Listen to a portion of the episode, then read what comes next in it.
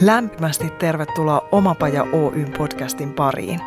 Minä olen Pia Koponen, yksi Omapajan valmentajista ja tämän podcastin emäntä. Mottonamme voisi olla tämä. Jos se on ylipäätään mahdollista, se on mahdollista myös sinulle.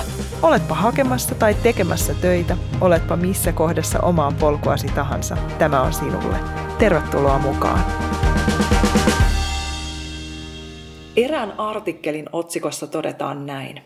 Kiitollisuus on pitkään leimattu hömppäsektoriksi, sillä on kuitenkin selvä yhteys menestymiseen. Mikä tämä yhteys on ja mitä siitä on hyvä ymmärtää ja miksi siitä ylipäätään kannattaa puhua? Tässä jaksossa keskitytään kiitollisuuteen. Puhutaan tyytymisestä ja tyytyväisyydestä. Ihmetellään muun muassa sitä, voisiko kiitollisuus olla jopa yksi tulevaisuuden työelämä- tai elämätaidoista. Onko se sitä jo nyt?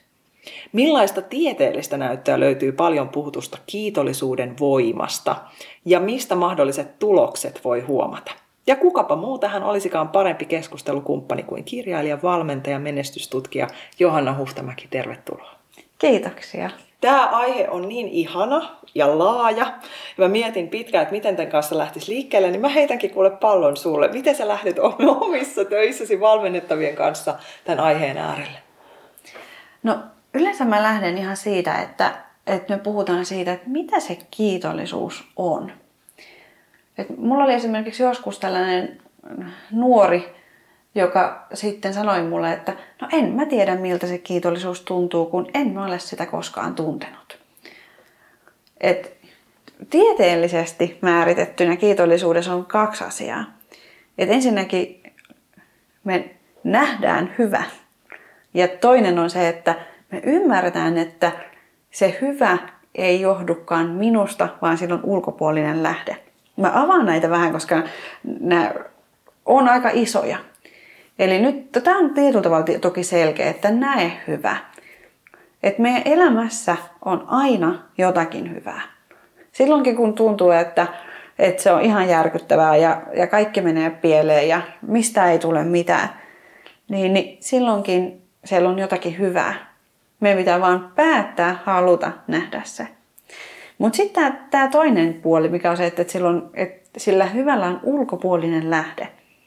Niin, niin Tätä toki myös on vähän niin kuin kritisoitu, koska kiitollisuuden näkökulmasta ei voi olla kiitollinen itselleen.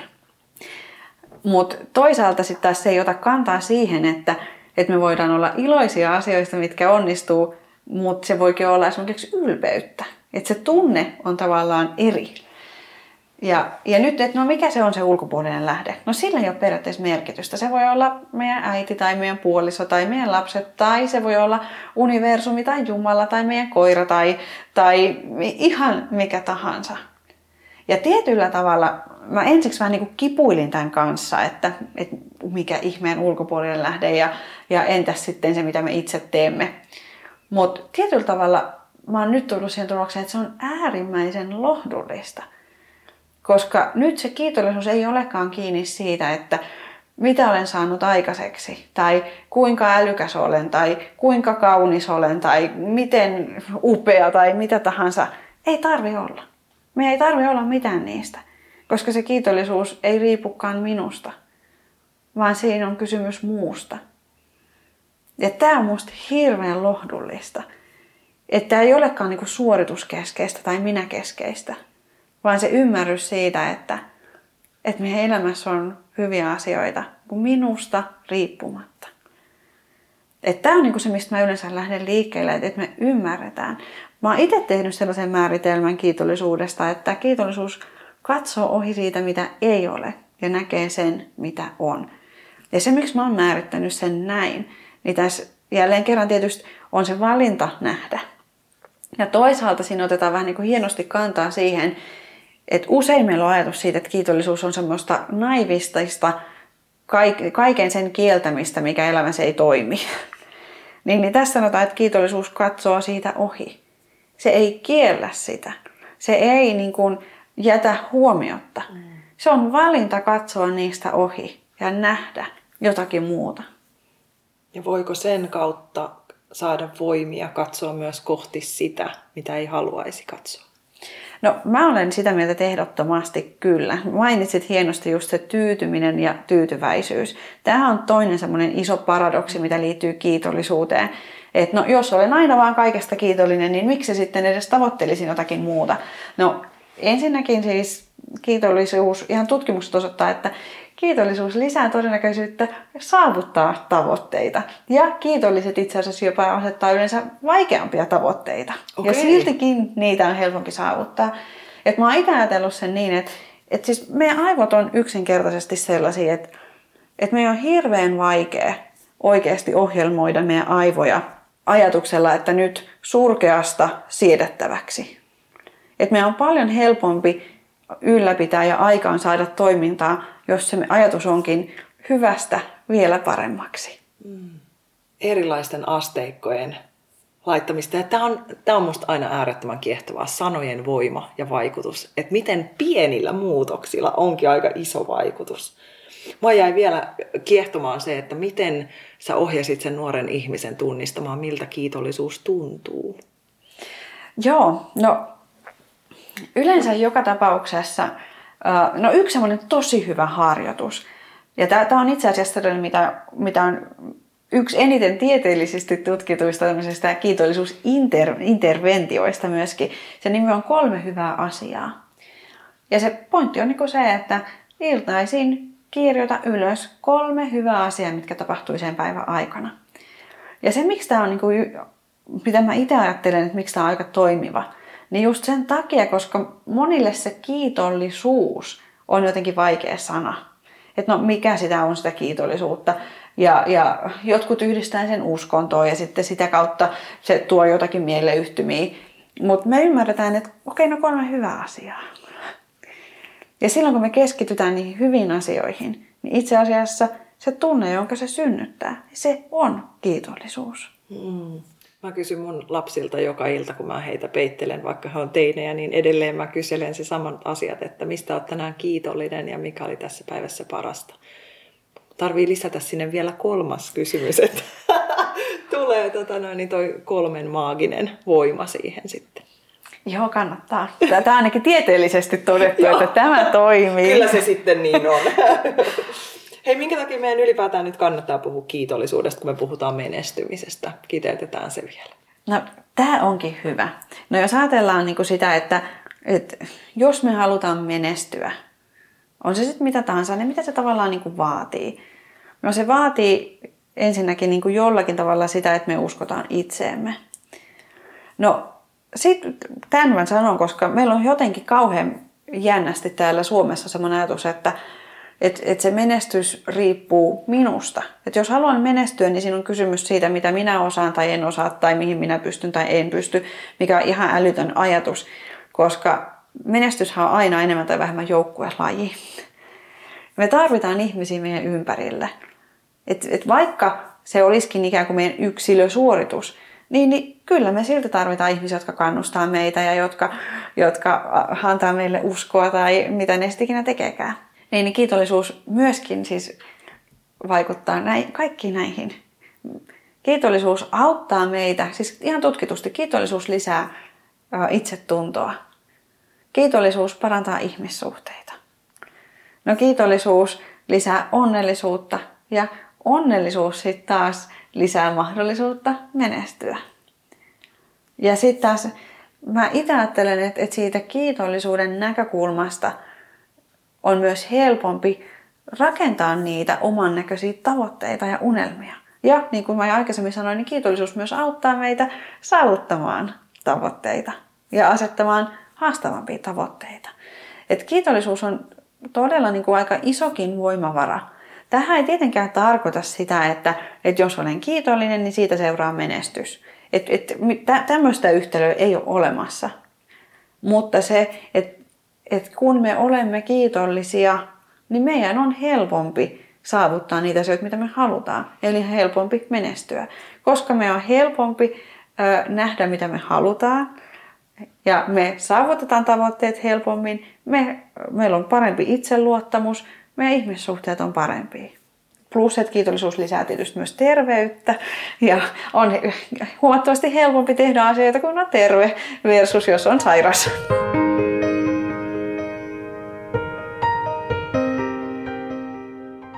Miten näitä on tutkittu? Missä kaikkialla tätä on, niin kiitollisuutta on tutkittu ja kuinka kauan sitä on tutkittu? Kiitollisuustutkimuksena on itse asiassa aika kohtalaisen uutta. Ja se alkoi, musta on niin kauhean hauska, se alkoi vähän niin kuin vahingossa. Kiitollisuustutkimuksen isänä pidetään tämmöistä niin kuin, psykologian tohtoria Robert Emmonsia. Ja niin kuin sanoin, niin tämä alkoi siis 2000-luvulla. Tämä Emmons oli siis menossa tämmöiseen konferenssiin ja hänelle annettiin etukäteistehtävä. Hänelle sanottiin, että, että haluttaisiin, että sä selvittäisit nyt, että mitä on tutkittu kiitollisuudesta ja esittelisit meille sen sitten siellä täällä konferenssissa. No, hän tarttui sitten työhön ja totesi, että no eihän tätä ole tutkittu. Että eihän ole tutkimuksia. Ja, ja nyt jälleen kerran tietysti jokuhan olisi voinut heittää hanskat naulaa ja todeta, että no ei ole tutkittu, että tämä tästä. Mutta hän ajatteli, että no ei hyvänä aika, minäpä rupean tekemään tutkimuksia. Ja niinpä hän käynnisti tämän kiitollisuustutkimuksen. Pääsääntöisesti, jos ajatellaan, että no miten näitä on tutkittu, pääsääntöisesti nämä on ollut niin kuin tämmöisiä erilaisia, että ju, juurikin esimerkiksi, että on, on erilaisia ryhmiä, että on yksi ryhmä, jolle sanotaan, että nyt kirjoittakaa kolme hyvää asiaa kolmen viikon ajan ja, ja toiselle ryhmälle sanotaan, että no kirjoittakaa kolme havaintoa päivänä, mitä on päivän aikana tapahtunut mm. kolmen viikon ajan. Ja sitten on olemassa niin tällaisia erilaisia ö, elämäntyytyväisyysmittareita, erilaisia onnellisuusmittareita, no tietysti näitä masennuspistemittareita, mitä kaikkea näitä on. Ja sitten niitä niin tehdään ennen ja jälkeen. Ja sitten katsotaan, että mitä, mitä niin tapahtuu. Että nämä on niitä, miten, miten sitten niitä yleensä mitataan. Ja tosiaan niin tää, tätä on nyt tutkittu vasta parikymmentä vuotta. Että joku näyttää, että no 20 vuotta se on tosi pitkä aika, mutta ihan oikeasti tutkimuksellisesti tämähän on aika uutta. Niinpä. Ja onko siinä vielä vähän semmoista hörhöviittaa kuitenkin sit enemmän? On, tosi paljon. Siis to- todella paljon. Meillä on vieläkin niinku semmoinen ajatus, ja myös tätä on niinku tutkittu. Et on ihan niinku todettu, että esimerkiksi länsimaisten ihmisten on vaikeampi tavallaan olla sen niin kuin sanan äärellä, tuntea kiitollisuutta ja, niin kuin miet, niin kuin, ja se, jotenkin se sanakin hiukan ärsyttää ehkä. Ja varsinkin tutkimukset osoittaa, että miehille se on vielä vaikeampaa. Että se jotenkin se edelleenkin se leima on jotenkin tämmöinen niin uskonto kautta hörhö kautta niin kuin joku ihme hihulijuttu. Joo, se on ladattu sana. Ja niin kuin sanoit aikaisemmin siitä, että ehkä sitten, jos tulee se piste, että no nyt mä oon kiitollinen, niin mun ei tarvikaan enää ikään kuin se olisi joku päätepiste, mutta se onkin alku. No just tämä, ju- juuri tämä, että et me ollaan hienosti onnistuttu sotkemaan nämä sanat, että tyytyväinen ja tyytyminen. Että et, et tämä on, on niin juuri tämä tilanne.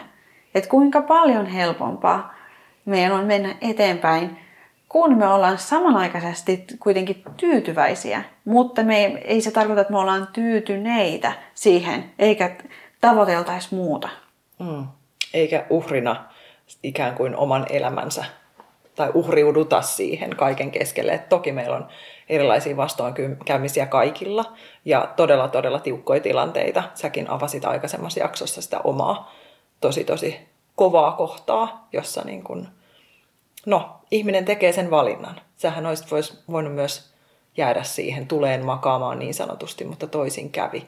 Mikä sut muuten sai, nyt jos ette ole kuunnellut, niin se oli aikaisemmissa jaksoissa tämä johdanto tähän aiheeseen, mutta mikä sut sai sieltä sitten, mitä tapahtui tämän sairaalareissun jälkeen, kun sut passitettiin kotiin? Nyt sä oot siinä. Aivan, tähän kato jäi kertomatta. Mm. No siinä meni noin viikko ja sitten mulle soitettiin uudestaan tyksistä. Ja sitten mulle sanottiin, että nämä neurokirurgit oli yhdessä katsonut nämä mun kuvat läpi ja he nyt päätti, että he kuitenkin koittaa tehdä sen operaation. Ja se tehtiin ja se onnistui. Ja, ja, tota, ja siitä sitten ollaan edelleen matkalla sitten kohti niitä omia unelmia ja montaa niin matkan varrella toteutettu. Mutta et se oli kyllä niinku semmoinen. Ja tähän liittyy aika voimakkaasti kiitollisuus, joka sitten taas myös sai mut jollakin tavalla kiinnostua tästä kiitollisuudesta. Et todella niinku se, se hetki, kun en tiennyt, että jatkuuko se mun elämä. Ja, ja sitten mä olin kuitenkin, niin kuin mainitsin, niin kahden lapsen yksi huoltaja äiti, että siinä on niin monta kysymystä, että mitä tapahtuu näille lapsille, jos mä kuolen kuka heistä huolehtii. Mun isä oli siis jo menehtynyt ja mun äiti oli sitten taas myös vakavasti sairas. Ja, ja, ja niin kuin, että mit, miten, mitä kaikkea tässä on. Niin helposti, jos ajatellaan, että, että me joudutaan tilanteeseen, missä me sanotaan, että ei ole enää, että voi olla, että nyt sun elämä loppuu. Ja että se on niin todellinen siis uhka. Kaikki meidän elämähän voi mm. jos loppuu milloin tahansa. Niin, niin voisi ajatella, että, että ne päällimmäiset tunteet on pelko ja ahdistus ja ehkä jopa suuttumus, että on miten epäreilua. Mm. Että monennäköistä ja kaikki nämä oli läsnä. Mutta se, mikä yllätti mut itseni ihan totaalisesti ja mitä mä en tietyllä tavalla niin kuin tietoisesti tehnyt, oli se, että se kaikkein päällimmäinen tunne tässä hetkessä oli semmoinen aivan valtava kiitollisuus. Ja se, mä niin kuin vieläkin muistan, miltä se tuntui. Se tuntui jotenkin koko kehossa. Ja se jollakin tavalla niin, niin peitti alle ne kaikki muut tunteet. Ja tämä oli musta niin mielenkiintoinen tämä kokemus. Ja se, mitä se sai aikaan. Et sen sijaan, että mä olisin esimerkiksi keskittynyt säälimään itseäni, niin, niin mä ihan oikeasti niin kuin sieltä positiivisesta valosta niin kuin arvioin itseäni ja arvioin sitä elämää. Ja mä on sitä mieltä, että just sen takia, että siinä hetkessä se kiitollisuus oli niin vahvasti läsnä, niin se oli myös se niin kuin vahva puusti siihen, joka sitten sai mut muuttamaan sitä omaa elämääni mm. niin voimakkaasti. Ja nimenomaan parempaan suuntaan. Et, et todella se kiitollisuus, niin sen, sen voima on niin kuin valtavan suuri. Ja mä jopa sanoisin, että me ei ehkä edes vielä ihan kaikkea ymmärretä, mm. että kuinka suuri se on. Koska kiitollisuutta, vaikka sanoin, että yleensä sitä mitataan niin kuin kuitenkin tämmöisen niin kuin subjektiivisen kokemuksen kautta, niin, niin Amerikassa on kuitenkin esimerkiksi tämmöinen HeartMath Institute, Joo. jossa sitten tehdään myös vähän muunlaisia tutkimuksia. Sehän ei ole keskittynyt tutkimaan kiitollisuutta, vaan nimenomaan tavallaan niin kuin sydämen toimintaa ja sitä, että miten niin kuin sitä kautta sitten niin kuin sitä kehoa ja kehollisuutta, niin siellä on kuitenkin myös tutkittu, että miten esimerkiksi kiitollisuus tunteena näkyy sydämessä. Ja se, mikä on mielenkiintoista, on se, että se ihan todellakin näkyy. Ja että se voidaan, se jopa välittyy, se tunne niin kuin eteenpäin. Ja sitten se, se, mitä se tekee esimerkiksi sydämelle ja sitä kautta niin kuin keholle, niin ne on ihan käsittämättömän ihmeellisiä asioita.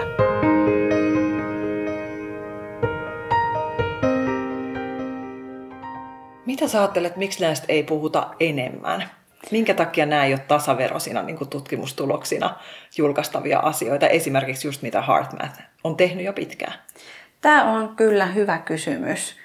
Et mä uskon, että yksi syy siihen on se, että, että ylipäätään niin tämä, positiivisuus ja positiiviset tunteet, niin, niin niitä on tutkittu aika vähän aikaa ne on niin kuin aika pitkään siis ne on ollut täysin sellaisessa niin kuin laiminlyödyssä asemassa. Itse asiassa jopa ajateltiin, että niillä ei ole mitään, että ne on niin kuin tavallaan turhia. Mm. et, et, tämähän on niin kuin ihan niin kuin se, ollut se lähtökohta. Et meillä on ollut jotenkin se ajatus siitä, että, että ihmisiä autetaan silloin, kun ne kärsii, niin pääsemään ikään kuin siihen nollapisteeseen. Mm. Mutta me ollaan täysin unohdettu se, että, että entäs jos siitä nollasta koitettaisiin päästä sinne plussan puolelle. Et ihan kun me oltaisiin, jos olisi lämpömittari, niin me ollaan aina siellä niin kuin korkeintaan niin kuin päästään just siihen suojasäähän. Et koskaan meillä ei niin kuin ajatella, että kuka edes kerro, että hei oikeasti on myös kesä ja silloin paistaa aurinko ja, ja, tota, ja siellä on lämmintä ja voi tehdä ihan erilaisia juttuja. Mm. Tämä on tosi mielenkiintoista, koska toihan liittyy myös siihen, sä puhuit mun mielestä siinä Valonantajat kirjassa puhutte kukoistamisesta ja sen toisen tot, potentiaalin tukemisesta, niin näähän liittyy ihan siihen samaan, että ikään kuin me ei sit kuitenkaan haluttaisi, että kukaan kauheasti loistaisi tai kukoistaisi. No siinä on aina tavallaan niin kuin myös sellainen riski, että, että jos joku kauheasti loistaa, niin, niin sitten tietysti niin kuin se mun varjo näyttää ehkä erila, er, erilaiselta. Mutta toisaalta täytyy muistaa, että, että se pitäisi kääntää toisin, koska sitten taas, jos joku loistaa tosi paljon, niin, niin sehän oikeasti valasee kaikki muutkin. Että tämähän on tällainen niin kuin, mielenkiintoinen.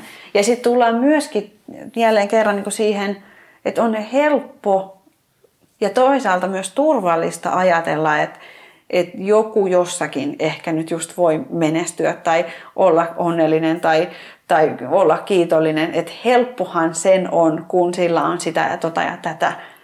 Että sitten jos se tuodaankin niinku siihen, että hei, tämä on mahdollista sullekin, niin siinä on myös se vastuu. Et no, no jos, se, jos se on mahdollista mulle, niin, niin munhan pitäisi tehdä jotakin. Ja sit, et sekään ei ole aina helppoa. Et mä oon itsekin kuitenkin ollut joskus sellaisessa tilanteessa, että mä en halunnut pitää kiinni siitä uhrin viitasta, koska se on tietyllä tavalla turvallista. Se on tietyllä tavalla niin helppo olla ja sanoa, että no ei minulle ja, ja miksei nuo muut sitten minua auta tai, tai että joku, joku muu. Et se, että tekeekin itse, niin se on oikeasti aika raskasta ja se on välillä ihan niin kuin riipivää suorastaan. Siis se niin kuin satuttaa ja repii ja, ja, ja ihan kaikkea. Joo, tässä on varmaan monta harhaa päällekkäin. Et me ajatellaan, että ne, jotka menestyy, niin niille se on helppoa. Tai ne, jotka on onnellisia, niin ne nyt on syntyessään jo ollut onnellisia. Niin kuin ne on vaan saanut sen äidin maidossa tai jossain kultalusikan muodossa niin kuin lähtökohdat näin. Ja sitten toisaalta me niin kuin ihaillaan sitä suosta nousseita, kuokkansa itse takoneita, niin kuin taistelunsa taistelleita. Ja sitten jotenkin, kuinka suuri osa ihmisistä on siitä väliltä. Ja sitten ehkä siihen vielä kolmanneksi kulissiksi, niin se, että, että jos joku menestyy, niin se on multa pois.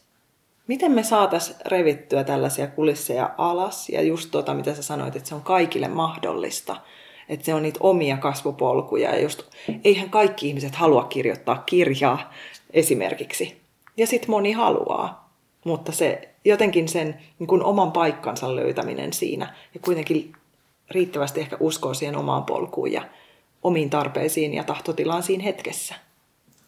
No mä sanoisin, että kyllä se kiitollisuus on ihan oikeasti tähänkin hirveän hyvä työkalu. No miksi mä sanon jotakin tämmöistä, mikä on vähän ehkä kliseistäkin?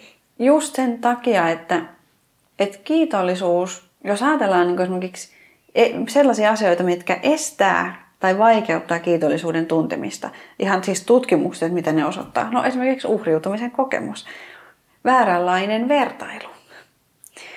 Ja sitten esimerkiksi myöskin tämmöinen niin kuin kaikkivoipaisuuden ajatus, se, että ei tarvitse auttaa, kyllä minä tässä itse. Niin nämä on kaikki sellaisia, mitkä on tietyllä tavalla kiitollisuuden vastakohtia, tai ainakin niin kuin sitten semmoisia esteitä sille. Et nyt jos me lisätään kiitollisuutta, niin se oikeasti auttaa meitä pääsemään siitä uhriutumisesta, koska me ei enää keskitytäkään vaan siihen negatiiviseen kun me päätetäänkin katsoa sitten sitä, mikä on hyvää. No se auttaa siihen vertailuun. Ei meillä ole niin suuri tarve verrata itseämme muihin, kun me olemmekin kiitollisia siitä meidän omasta elämästä. Ja niin kuin sanoin, ja sitten toisaalta kiitollisuus myös jopa ihan lisää itsetuntoa, joka sitten taas vähentää sitä. Ja sitten kiitollisuus, niin kuin sanoin, niin kiitollisuus ottaa kantaa siihen, että että ne hyvät asiat ei olekaan minulla minun takia, joka sitten taas vähentää sitä kaikkivoipaisuuden viittaa. Ja sitten jälleen kerran on niin kuin helpompi mennä kohti niitä asioita, mitä haluaa. Ja toisaalta on helpompi iloita muisten onnistumisesta, kun on se kiitollisuuden asenne. Joo, mulla jotenkin kiertyy nyt tämä meidän kaikki nämä keskustelut tässä yhteen. Tulee se, semmoinen niin kuin koen kiitollisuutta tällä hetkellä. Jotenkin äh, mulle se jäsentyy nyt sen kautta niin kuin nämä asiat, että miten mä positioin itseäni elämässä. Miten mä asetan itseni omassa elämässä ja tulen itselleni näkyväksi. Ja suostunko mä katsomaan sitä, mitä on. No just tämä. Ja musta oli ihanasti sanottu vielä just te, että suostunko näkemään sen, mitä on. Että musta se on ihan älyttömän tärkeää. Ja sitten vielä se, että kun me nähdään ne asiat, niin, niin sitten kuitenkin on niinku vielä se, että, että no, että onko tämä kaikki. Ja me voidaan todeta, että hei, on paljon hyvää. Ja kuitenkin tämä on vielä sellainen, mitä mä haluaisin saada. Eli ju, just se, että, että katsottaisikin sieltä kiitollisuuden ja tietyllä tavalla niin semmoisesta niin runsauden ikkunasta. Ja sitten niin mietitään, että no mitä vielä kenties haluaisin ja mikä olisi tärkeää.